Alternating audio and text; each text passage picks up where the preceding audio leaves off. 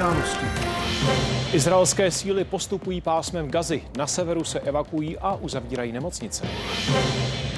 Další jednání lékařů se zástupci ministerstva zdravotnictví. Stávkou hrozí na 6 tisíc lékařů. Další ruští oligarchové se v Česku zbavují majetku. Obávají se jeho obstavení.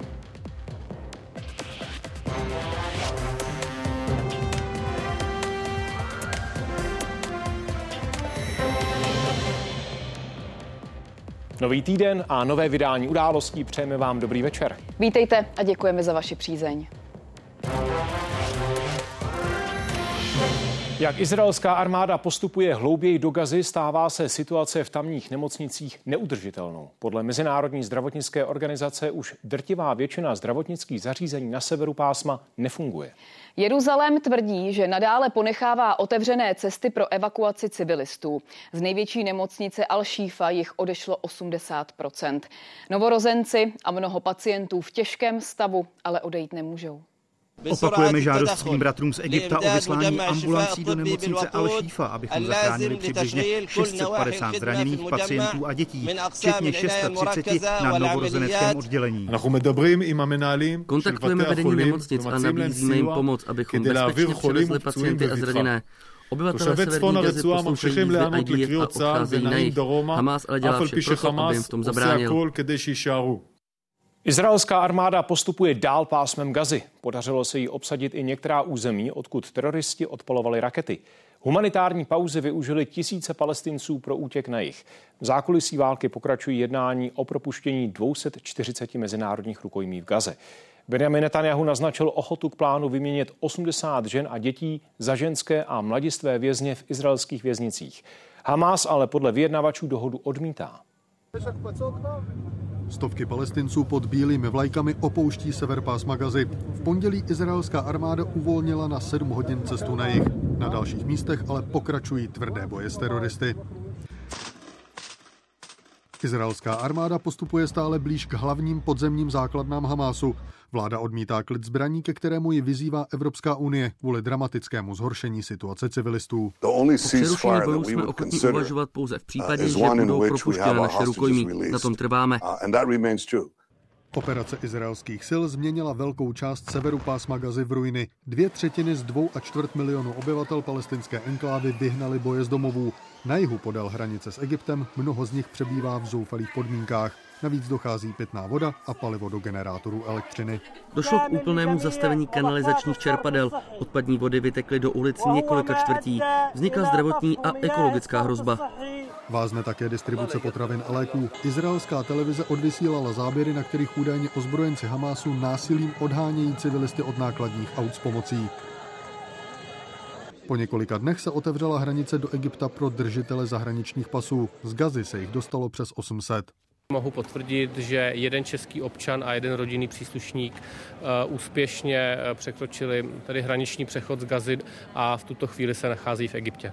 S tím, jak postupuje pozemní operace izraelské armády v pásmu Gazy, ubývá tady v Izraeli raketových poplachů. Jen v prvních hodinách teroristického útoku 7. října odpálilo hnutí Hamas na Izrael 3000 raket.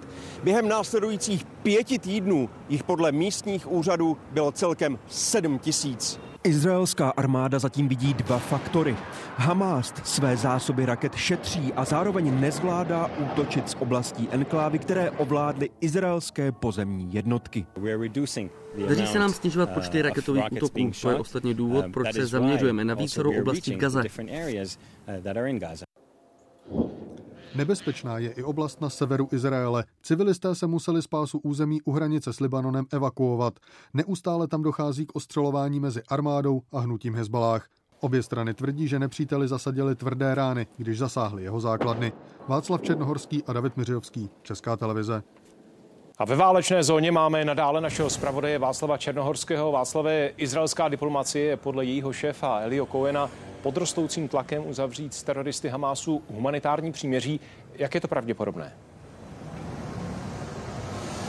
Ještě k těm raketovým poplachům. Přesně před 30 vteřinami oblohou tady nad Tel Avivem zazněly výbuchy právě po raketovém poplachu a po aktivaci protiraketového systému Iron Dome. K tvé otázce Eli Cohen, šéf izraelské diplomacie, uvedl, že osud lidí, které vidíte na fotografiích za mnou, tedy 240 rukojmích držených v Gaze, je podle něj centrální nástroj, který dává jeho zemi legitimitu dál pokračovat ve vojenské vojenské operaci. On byl ale velmi konkrétní v tom, že podle něj roste ten diplomatický tlak na jeho zemi a Izrael má podle něj dva až tři týdny, než se ten tlak ještě zvýší. Co by mohlo být předmětem tohoto zvýšení nebo následovat po tomto zvýšení, on neuvedl, ale zmínil, že to je v souvislosti s humanitární situací v pásmu Gazy. Zaměstnanci OSN v Ženevě dnes, dnes drželi minutu ticha za své kolegy, které, kteří zemřeli právě během těch současných bojů v pásmu Gazy. Bylo jich podle OSN už 101, což je podle OSN zdaleka největší množství mrtvých zaměstnanců OSN během tak krátké doby. No a samozřejmě je tu ta další věc, kterou je třeba zmínit, a to je situace v nemocnicích v pásmu Gazy. Záběry izraelské armády, na kterých vojáci vykládají kanistry s palivem. Riskantní akce uprostřed bojů proběhla u víkendu v těsné blízkosti nemocnice Al-Shifa. Velení zveřejnilo komunikaci s ředitelem nemocnice. Tomu ale převzít 300 litrů paliva zakázal náměstek ministra zdravotnictví Hamásu. Hamas prostřednictvím svého ministerstva zdravotnictví brání nemocnice, aby se palivo vyzvedla. Hamas to odmítá i to, že zdravotnická zařízení využívá jako své základny. Záběry izraelské armády mají dokazovat opak. Na nich přímo do areálu nemocnice Al-Quds vstupuje s protitankovou střelou terorista. Jasně říkám, my jsme na nemocnici Šífa neudeřili. O lidech uvnitř samozřejmě víme a snažíme se najít jakýkoliv způsob, jak je uh, evakuovat. Z šesti nemocnic v oblasti bojů se evakuovaly dvě. Rantizi a Nasr. Přes škody a nedostatek paliva dál funguje indonéská nemocnice. Mimo provoz jsou ale ty největší Al-Quds a Al-Shifa. V současnosti tu máme 630 novorozenců, kteří to přežívají. To znamená, že za posledních 24 hodin jsme přišli o tři. Jejich evakuace zatím neproběhla. Lékaři to odmítají. Ostatní pacienti a ukrývající se civilisti odešli evakuačním koridorem. Z Izraele Václav Černohorský a z Prahy Ondřej Nekola Česká televize. Se širšími dopady války na Blízkém východě se vyrovnává i západní Evropa. O víkendu proběhly další masové demonstrace proti antisemitismu v Paříži a proti válce a Izraeli zase v Londýně. Kritika přílišné vstřícnosti britské policie vůči propalestinským radikálům stála místo ministrně vnitra Suelu Bravermanovou. Londýn o víkendu zaplnili palestinské vlajky. Svobodnou Palestinu žádalo v britské metropoli na 300 tisíc lidí. Policie zasáhla ale proti pravicovým radikálům, kteří přišli s vlastním protestem, nikoli proti těm islamistickým. To, co jsme dnes viděli, je zneuctěním našich ozbrojených sil. To platí jak pro gaunery z protiislámské EDL, tak pro ty, kteří skandovali antisemické pokřiky. Londýnská policie pozatýkala na 150 lidí. Po dalších pátrách třeba po těchto ženách kvůli jejich plakátům s nenávistnými hesly. Sami policisté čelí kritice, mimo jiné za snímky s dětmi, převlečenými za palestinské teroristy. Policii tvrdě kritizovala i samotná ministrině vnitra, když minulý týden prohlásila, že podle ní policisté nadržují pro palestinským aktivistům a naopak tvrdě zasahují proti pravicovým aktivistům. To jí ovšem nakonec stálo místo ve vládě. To ve Francii patřila neděle masovému odporu proti protižidovským útokům. Od teroru ze 7. října proti Izraeli jejich množství narostlo trojnásobně. Přišlo skoro 200 tisíc lidí. Polovina z toho v Paříži, kam dorazila skoro celá politická reprezentace, včetně krajní pravice. Za to chyběla krajně levicová nepodajná Francie, Žána Luca Mélenchona. Myslím, že počet antisemických útoků roste. Část francouzské společnosti Židy zjevně nenávidí a je důležité podpořit ty, kteří se proti tomu staví. Prezident Macron adresoval francouzům dopis, ale demonstrace se nezúčastnil. Podle zástupců židovských organizací tak propásl výjimečnou příležitost příležitost dát tomuto schromáždění historický význam. Prezident ujistil zástupce židovské komunity, že vláda nebude projevy antisemitismu tolerovat. Je nutné přijmout preventivní kroky, které by antisemickým útokům zabránily, především ze strany mladých lidí. Jejich počet se v posledních týdnech výrazně zvyšuje. Vláda hodlá všechny antisemické projevy přísně trestat. A pokud se budou dál objevovat na propalestinských shromážděních, úřady je přestanou povolovat. Z Londýna Lukáš Dolanský a z Paříže Jan Šmíd, Česká televize. Státní pohřeb pro Karla Schwarzenberga. Nejvíc dnes zazníval názor, že záleží na postoji a přání rodiny zesnulého politika. S podobou pohřbu by pak musel souhlasit prezident, premiér, šéf Senátu a sněmovny. Právě ve sněmovně dnes vzniklo jedno z pětních míst s kondolenční knihou. A je tam i Karolína Jelínková. Karolíno, může tuto knihu využít i veřejnost nebo je jenom pro politiky? Ano, je to možné i pro veřejnost. Toto místo se totiž nachází hned u vchodu z Malostranského náměstí a tak lidé nemusí procházet žádnými kontrolami, mohou přijít v následujících dnech od 9 do 19 hodin. Dolní komora parlamentu zároveň plánuje uctít památku někdejšího poslance a taky předsedy zahraničního výboru minutou ticha a to zítra hned v úvodu samotné schůze, která začíná ve dvě hodiny odpoledne. Víc informací o dalších pětních místech i o o tom, jak by mohlo vypadat poslední rozloučení s Karlem Schwarzenbergem, nabídneme v tématu událostí v půl osmé.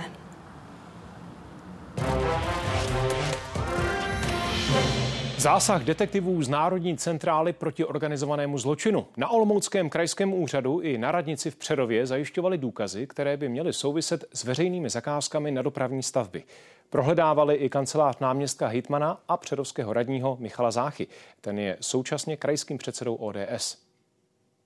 Ještě včera odpoledne telefonoval s Michalem Záchou Dalibor Horák, lídr krajské kandidátky ODS a náměstek Hejtmana. Domlouvali se spolu, že se potkají na dnešní poradě vedení krajského úřadu. Na tu ale Michal Zácha nedorazil. Volaný účastník není dostupný. Policisté prováděli i domovní prohlídky. Počítače a dokumenty si odnesli také z Olomoucké zprávy ředitelství silnic a dálnic. Důkazy hledali taky v sídle krajských silničářů. Regionální doprava je jednou z kompetencí zmiňovaného náměstka Michala Záchy. Myslel jsem si, že se to týká předchozího období, ale ani tohle mi nepotvrdili, takže, takže já vlastně nevím přesně. Přál bych si, a, aby to bylo za minulé období, ale nejsem si úplně, úplně jistý. Já jsem exaktně tu informaci od nich nedostal. Premiér Petr Fiala se v podvečer sešel s ministrem školství Mikulášem Bekem. Šéf resortu chce pro svou agendu vyjednat další miliardy, které by odvrátily stávku. Jednání mají dál pokračovat. Už zítra začíná schůze, na které čeká poslance další kolo debaty o rozpočtu na příští rok. Zpěvačka. Zpěvačka. Policista. Ve výčtu profesí chyběla třeba kuchařka. Ta hlavní teď chybí i ve zdejší kuchyni. Před časem odešla a sehnat jinou kuchařku, to je prostě dneska úplně umění, že jo.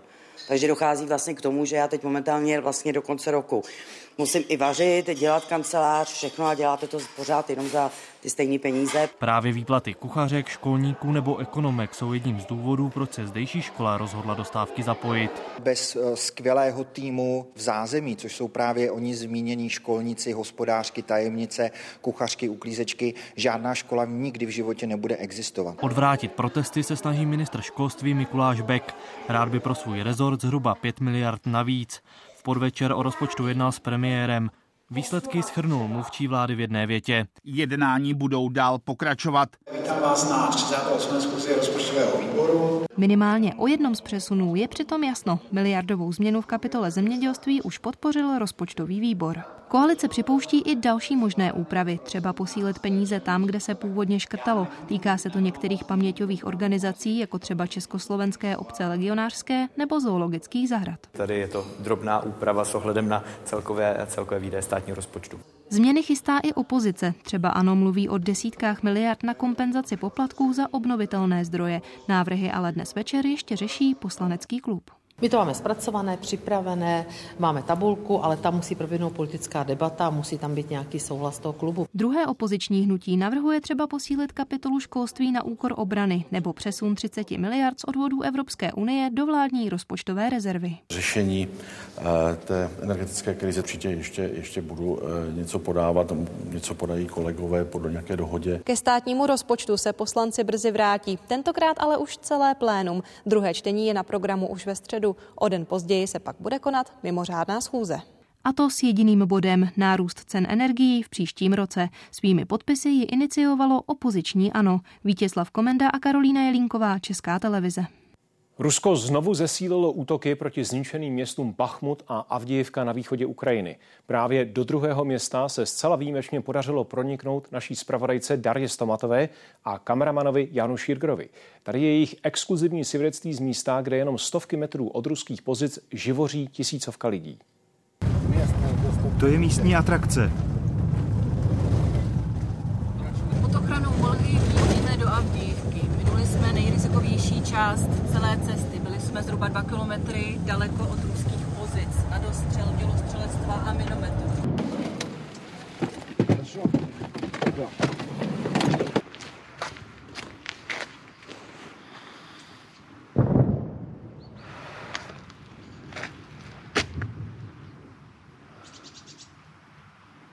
Poprvé mi začal hořet balkon, když na nás útočili zápalnou municí. Snažil jsem se zabedit okna poté, co po nás stříleli fosforem. Někteří jako tato starší žena vůbec netuší, že se fronta v posledním měsíci pohnula. Upíná se ke své zahradě, zatímco se ruská armáda snaží město postupem ze severu a jihu obklíčit. No a na, naš už je taká, už je zamrzlá, už je перемерзшая. A píseň Červená kalina znáte?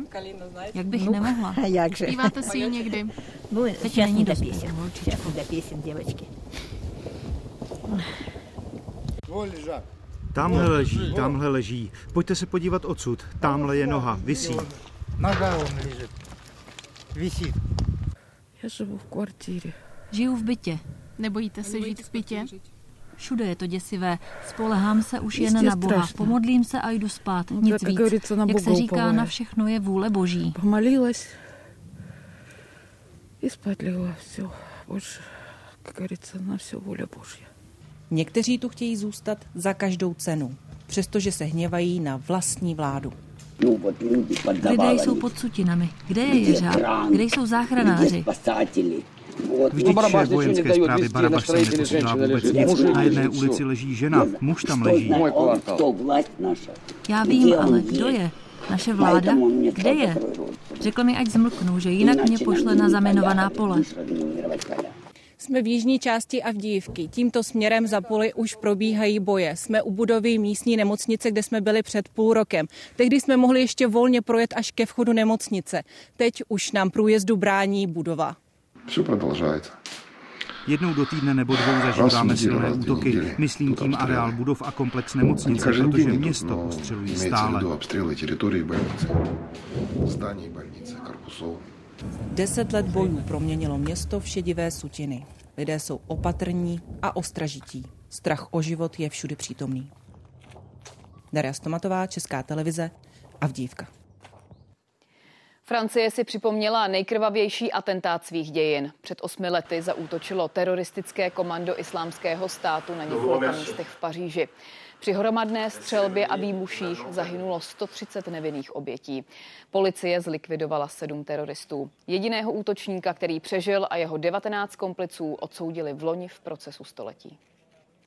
Premiérka Elizabeth Bornová se se starostkou a členy asociací obětí zastavili na jednotlivých místech, kde teroristé útočili, včetně Bataklanu. Před bývalým nočním klubem se četla jména devíti desítek lidí, kteří tady přišli o život. Jiří Mádl dotočil svůj nejnovější film Vlny. Ten se bude zabývat událostmi z let 1967 a 1968 z pohledu zaměstnanců Československého rozhlasu. Poslední klapka padla včera v těsné blízkosti Pražského hradu. Natáčela se tu úplně první scéna snímku. Chceme světlo, chceme světlo, chceme světlo. 31. října 1967 centrem Prahy pochodují studenti, kteří si stěžují na výpadky dodávek elektřiny a tepla na vysokoškolských kolejích. Strážníci si to vysvětlí špatně jako politický uh, pochod a má to dvojsmysl v tom, že chtějí světlo normálně, aby měli na pokojích, ale vlastně nakonec i to světlo, který znamená svobodu.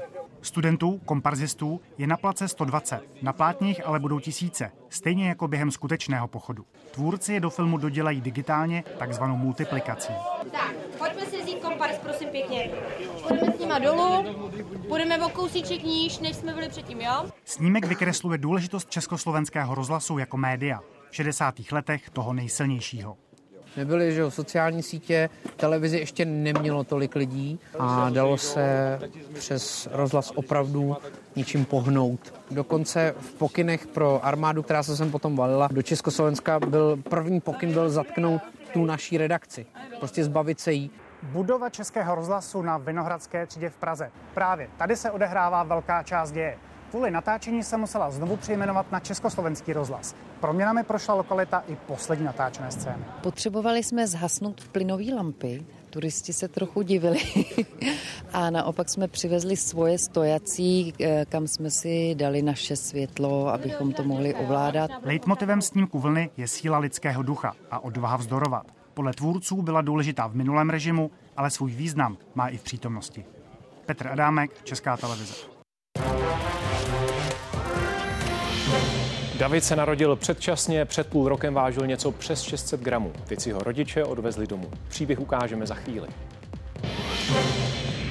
Překvapivé změny v britské vládě. Na pozici ministra zahraničních věcí usedne bývalý premiér. I jeho příběh vám ještě ukážeme.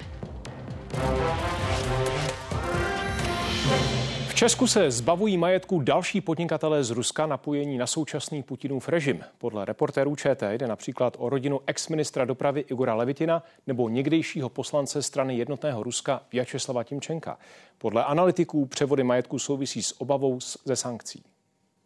Ústav sociální péče v Brdech Leonid Levitin, bratr ruského exministra a současného poradce Vladimíra Putina, zařízení podle webu investigace ještě v loni ovládal přes svou kyperskou firmu. Igor Levitin eh, je eh, pomocníkem dokonce eh, Vladimira Putina je to extrémně podstatná funkce, protože ten člověk má nejbližší přístup k Vladimiru Putinovi. Sociální ústav funguje od roku 2015. Hlavně vím, že to tady dost drahý pro obyčejného člověka, to je jako docela nadstandardní péče. Ředitelka zařízení opakovaně odmítla o majetkové struktuře mluvit. Tak my tady počkáme na ní. No, nemůžu vás tady nechat celý den, budu vás muset vypustit. Ústav má oficiálně sídlo v Praze ve Stodůlkách v kancelářích účetní firmy. Bohužel.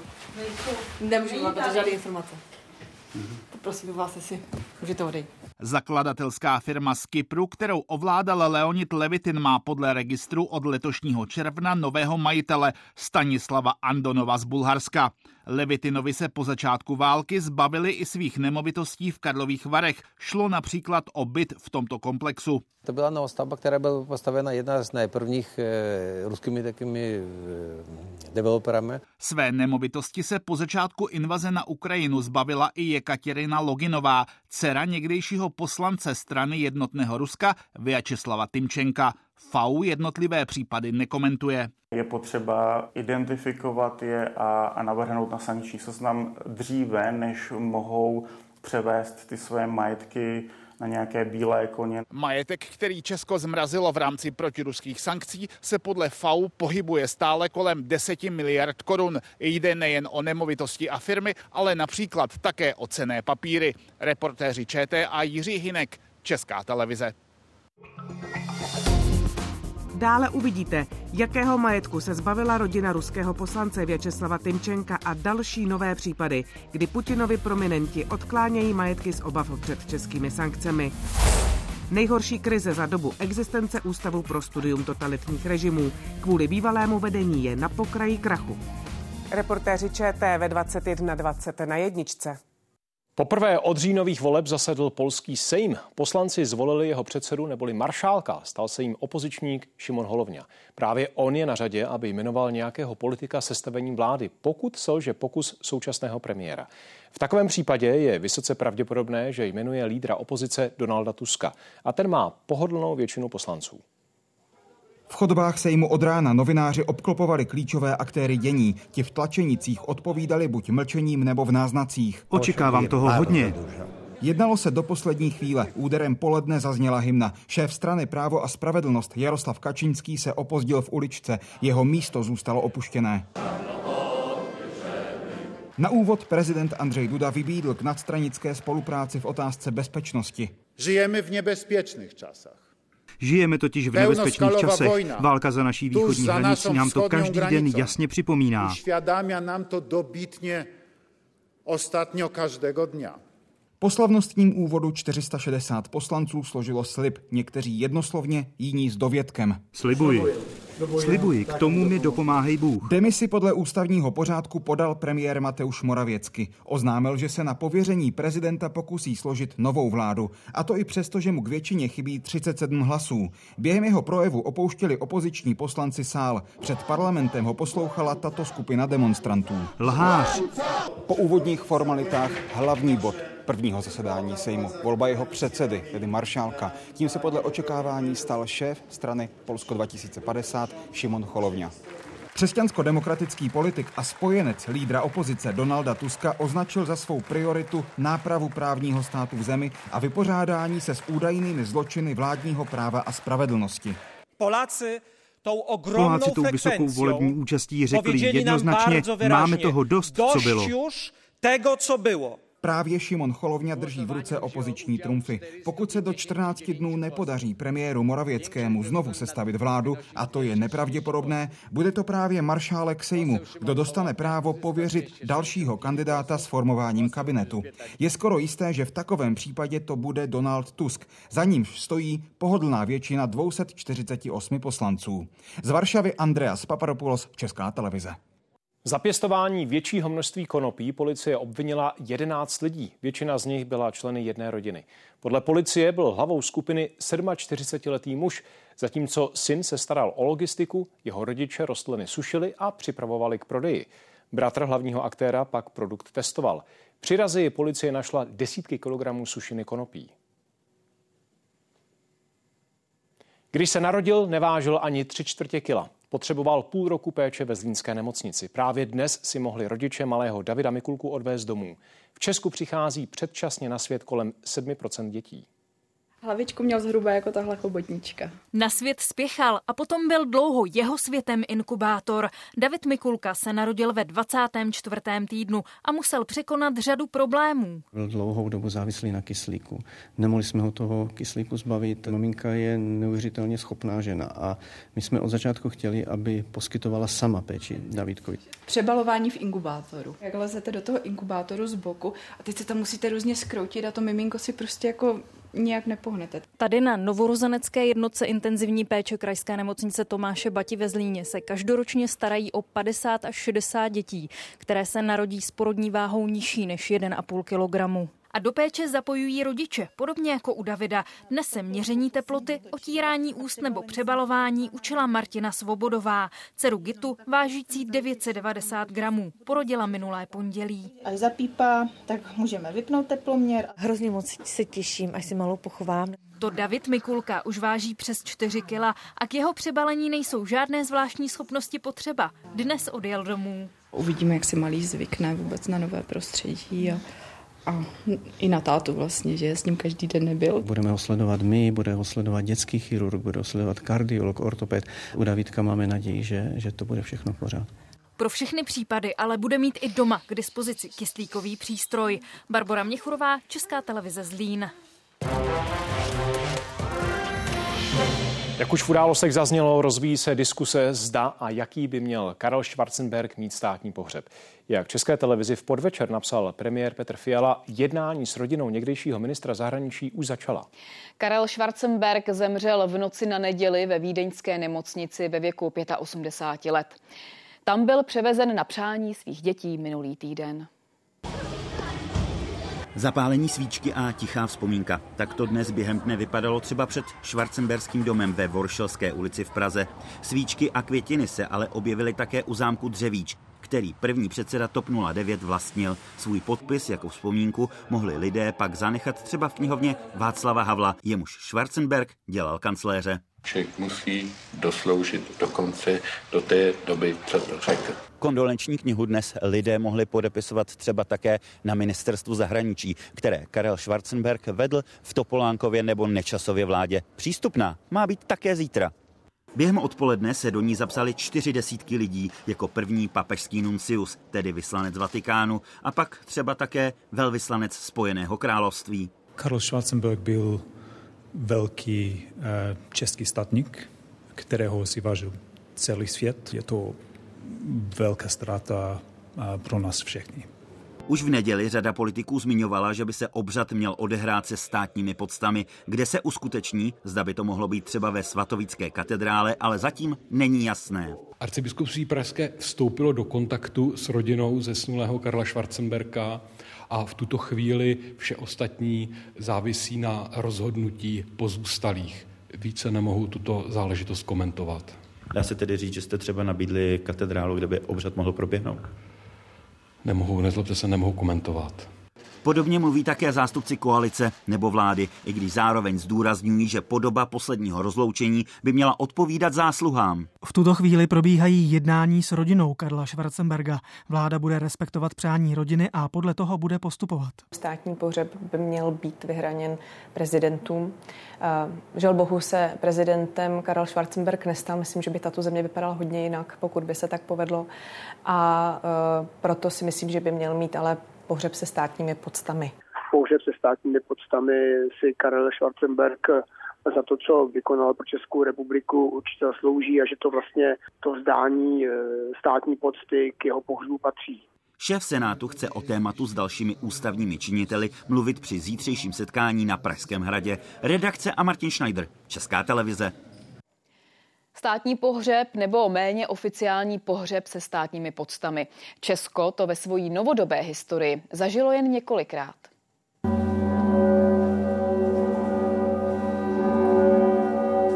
Místo klíčové pro českou státnost i víru, momenty, které definují historickou paměť. Státní pohřeb Václava Havla, den před štědrým dnem 2011. Plná katedrála, plné ulice, delegace státníků. Jako vězeň konfrontoval své věznitele pravdou, protože kolaboraci považoval za odpornou.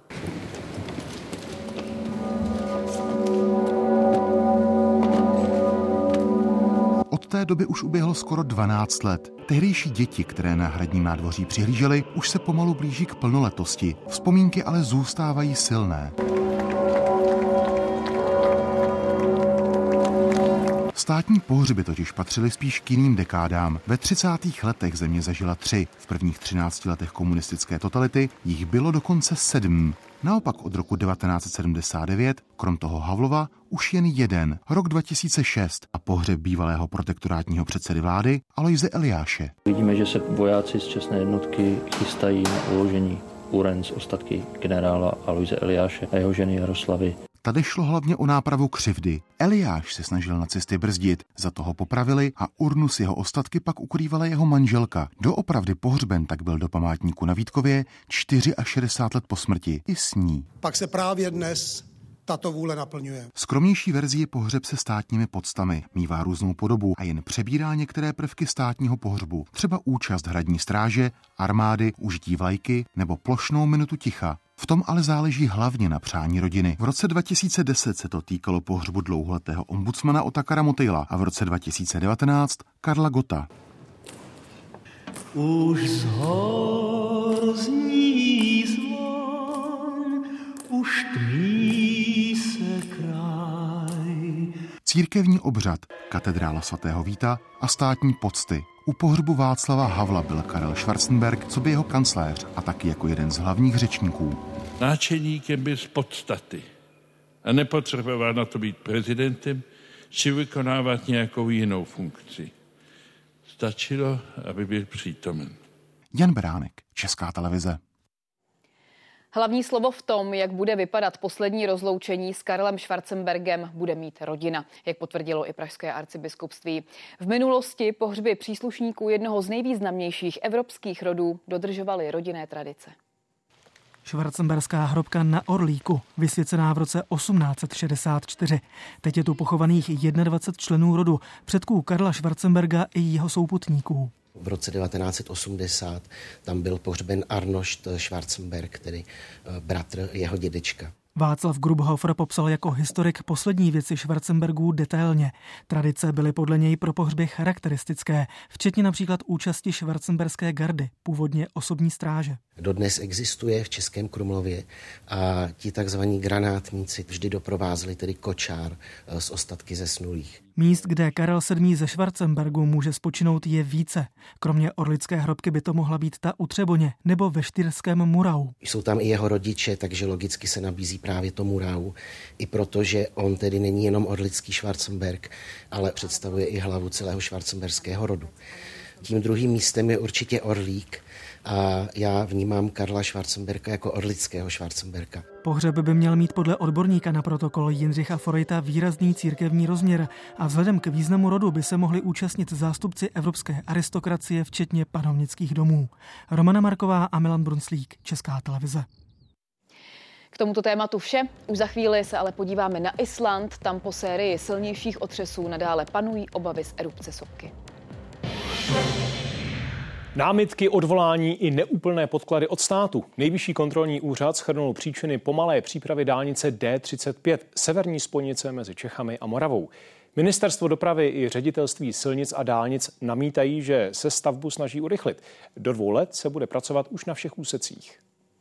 Dálnice D35 v trase Jičín Hradec Králové Olomouc Lipník nad Bečvou se dvěma z deseti kilometry bude druhou nejdelší v zemi. Zatím se jezdí po 90 kilometrech. Podle NKU je tempo výstavby příliš pomalé. 14 kontrolovaných úseků dálnice eh, trvala příprava staveb v průměru 12 eh, let.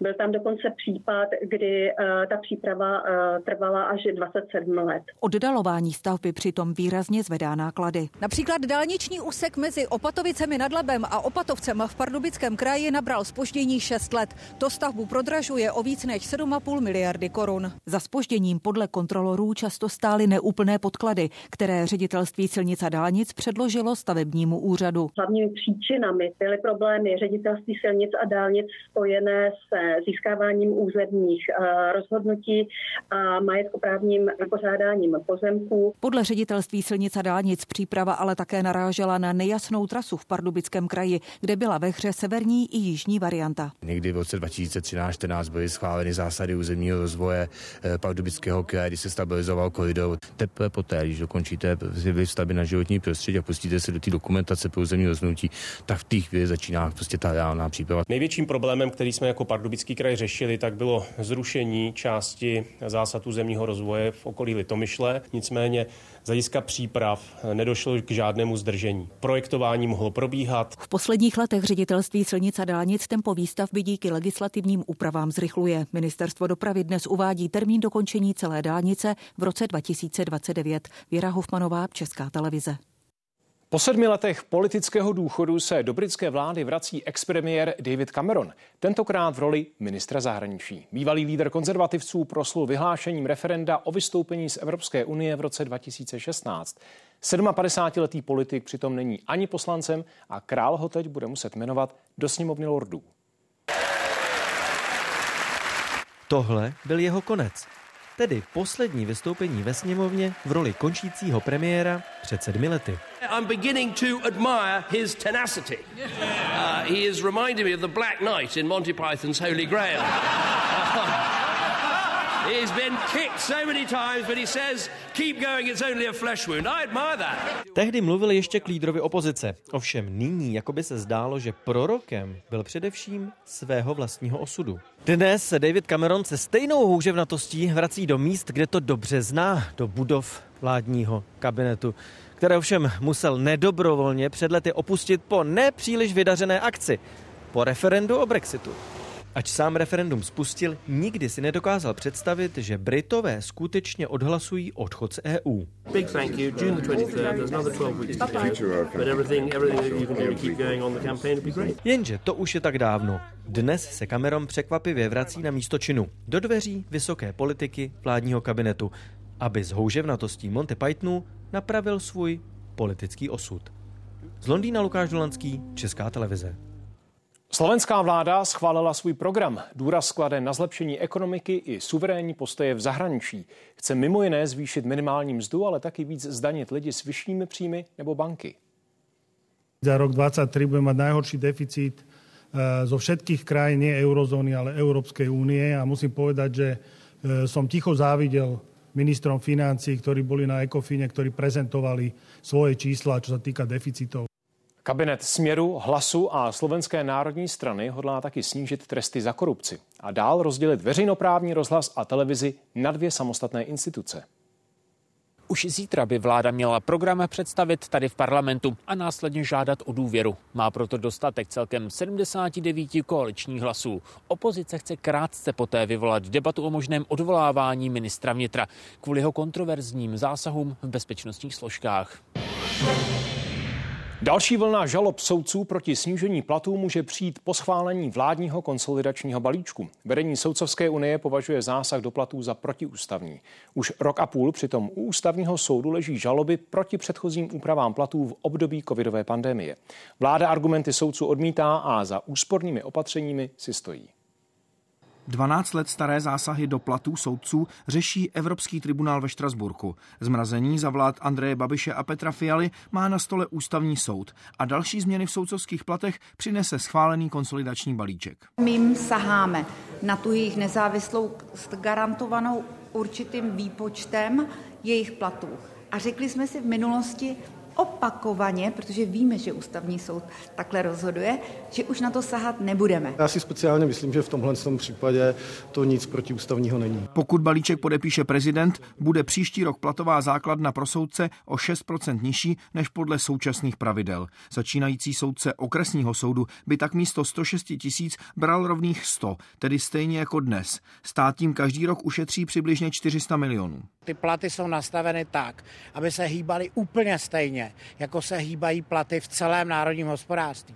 Nám by se nezvyšovaly mzdy, kdyby nerostly mzdy i ostatním. Soudci se proti faktickému zmrazení platů budou bránit žalobami a rozhodující slovo bude mít ústavní soud. Ten se už v minulosti postavil proti poklesu soudcovských platů pod trojnásobek průměrné mzdy v zemi. Někdy těm ústavním stížnostem ústavní soud vyhověl, někdy naopak, takže vždycky tam jako najdete jako pasáže, které spíše konvenují tomu vašemu názoru Aktuálně čekají na ústavním soudu dva návrhy na zrušení parlamentních zásahů do automatického výpočtu platů z let 2021 a 2022. Na ně si stěžovala soudkyně z Mladé Boleslavy a její kolega z Ústí nad Labem. Veškeré peníze, které mi budou případně jako platová restrikce za rok 2022 doplaceny, věnují na dobročinné účely, konkrétně Dobrý anděl a Nedoklubko. Pokud návrh uspěje, otevře se cesta k zpětnému doplatku pro všechny soudce. Někteří z nich podali žaloby už loni na jaře. Jejich projednání je ale přerušené do rozhodnutí ústavního soudu. Pavel Šretr, Česká televize. A teď aktuální zpráva. Městský soud v Praze povolil výplatu 57 miliard korun věřitelům zkrachovalé Sberbank. Upozornil na to server E15.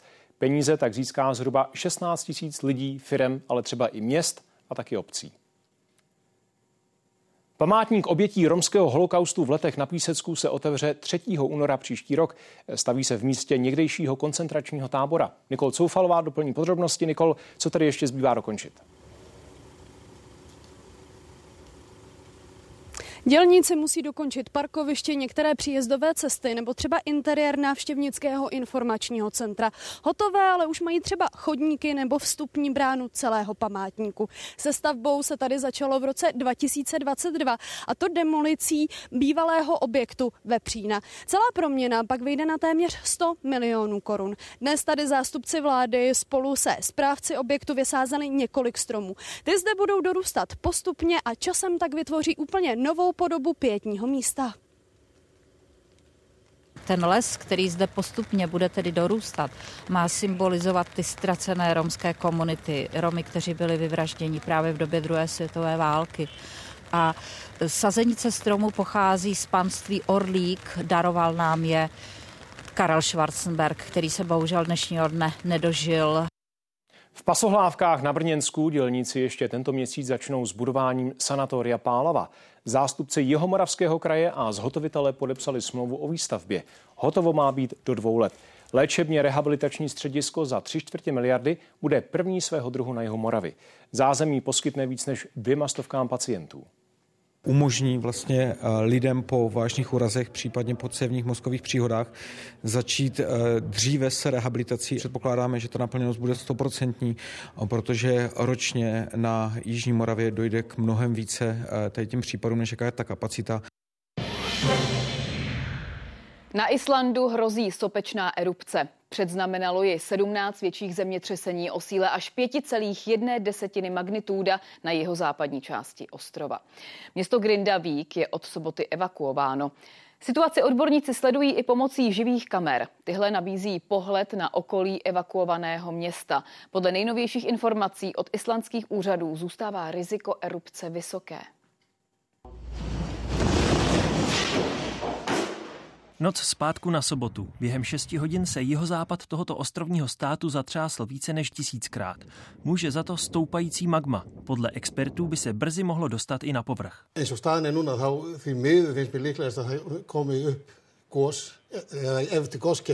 Upp í, í Grindavík. Právě městečko Grindavík, ležící asi 50 kilometrů od hlavního města Reykjavíku na samém jihozápadním cípu ostrova, je nejvíce ohrožené. Zlom, kolem kterého vulkanologové očekávají erupci lávy, totiž prochází přímo skrz něj. Kvikan en hún getur líka komið upp á podle nejnovějších měření je magma jen 800 metrů pod povrchem. Už v sobotu úřady vyhlásily evakuaci všech asi 3300 obyvatel. Lidé měli jen pět minut na to, aby si zbalili nezbytné věci.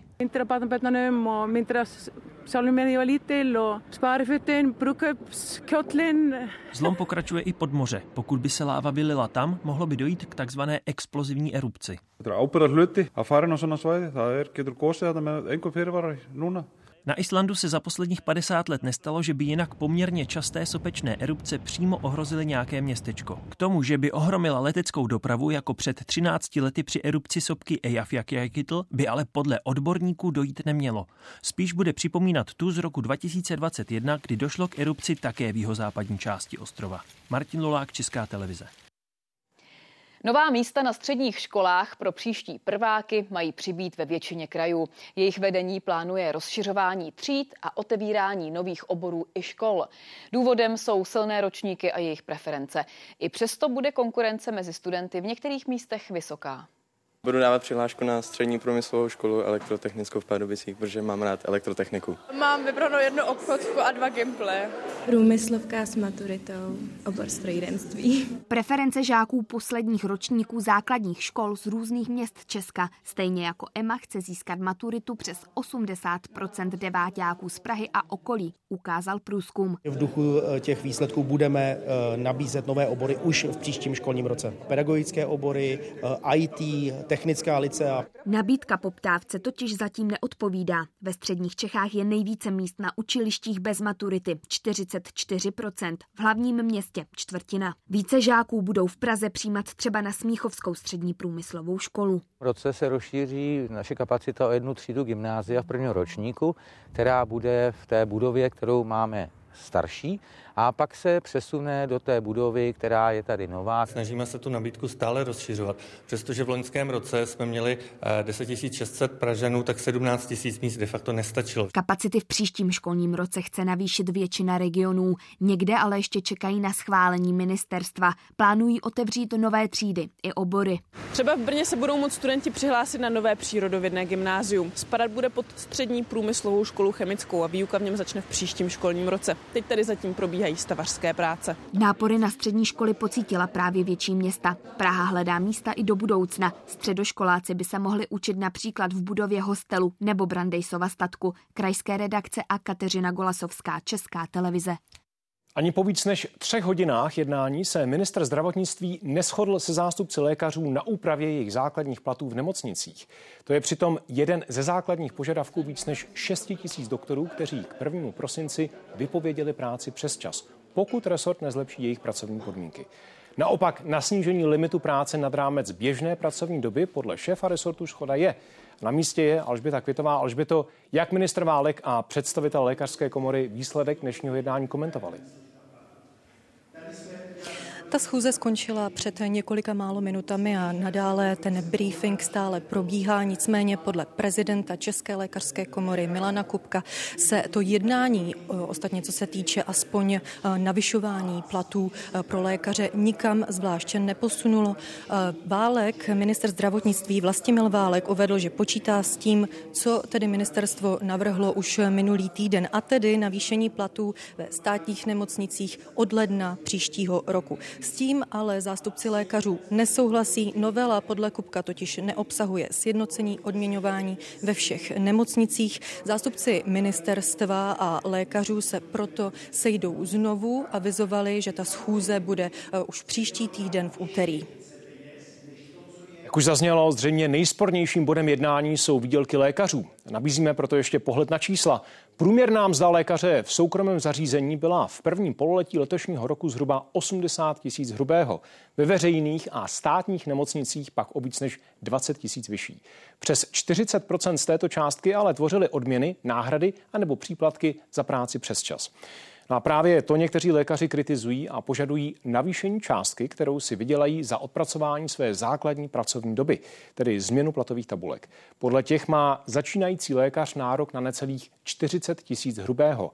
Protestující lékaři požadují, aby to byl 1,5 násobek průměrné mzdy v Česku, což by podle aktuálních statistik odpovídalo víc než 60 tisícům. Kvůli novým zákazovým značkám na Vysočinském úseku D1 se dálniční policie víc zaměří na řidiče kamionů. Nesmějí předjíždět. Značky dnes ignorovali hlavně řidiči zahraničních nákladních aut. Policisté je na místě zatím pokutovat nemůžou. To se změní od nového roku. Dnes jsme jeden přestupek zaznamenali. Dopustil se ho řidič na 96. kilometru dálnice ve směru jízdy na Brno. Tento přestupek policisté zadokumentovali a oznámíme do správního řízení. Dodržování značek zákaz předjíždění hlídají dálniční policisté zatím při běžných kontrolách. Speciální akci ale chystají na tento týden. Využít při ní chtějí drony i vrtulník. Je už jediná, která přežila vyhlazení ležáků v roce 1942. A protože se válka do života mnoha lidí znovu vrátila, rozhodla se Jarmila Doležalová zajet mezi školáky a mluvit s nimi o tom. A to i v den svých 84. narozenin slaví je právě dnes.